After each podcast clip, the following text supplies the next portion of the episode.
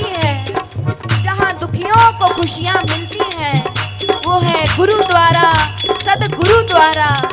ये साधक आपके पास संदेश लेकर आए हैं जो प्रेम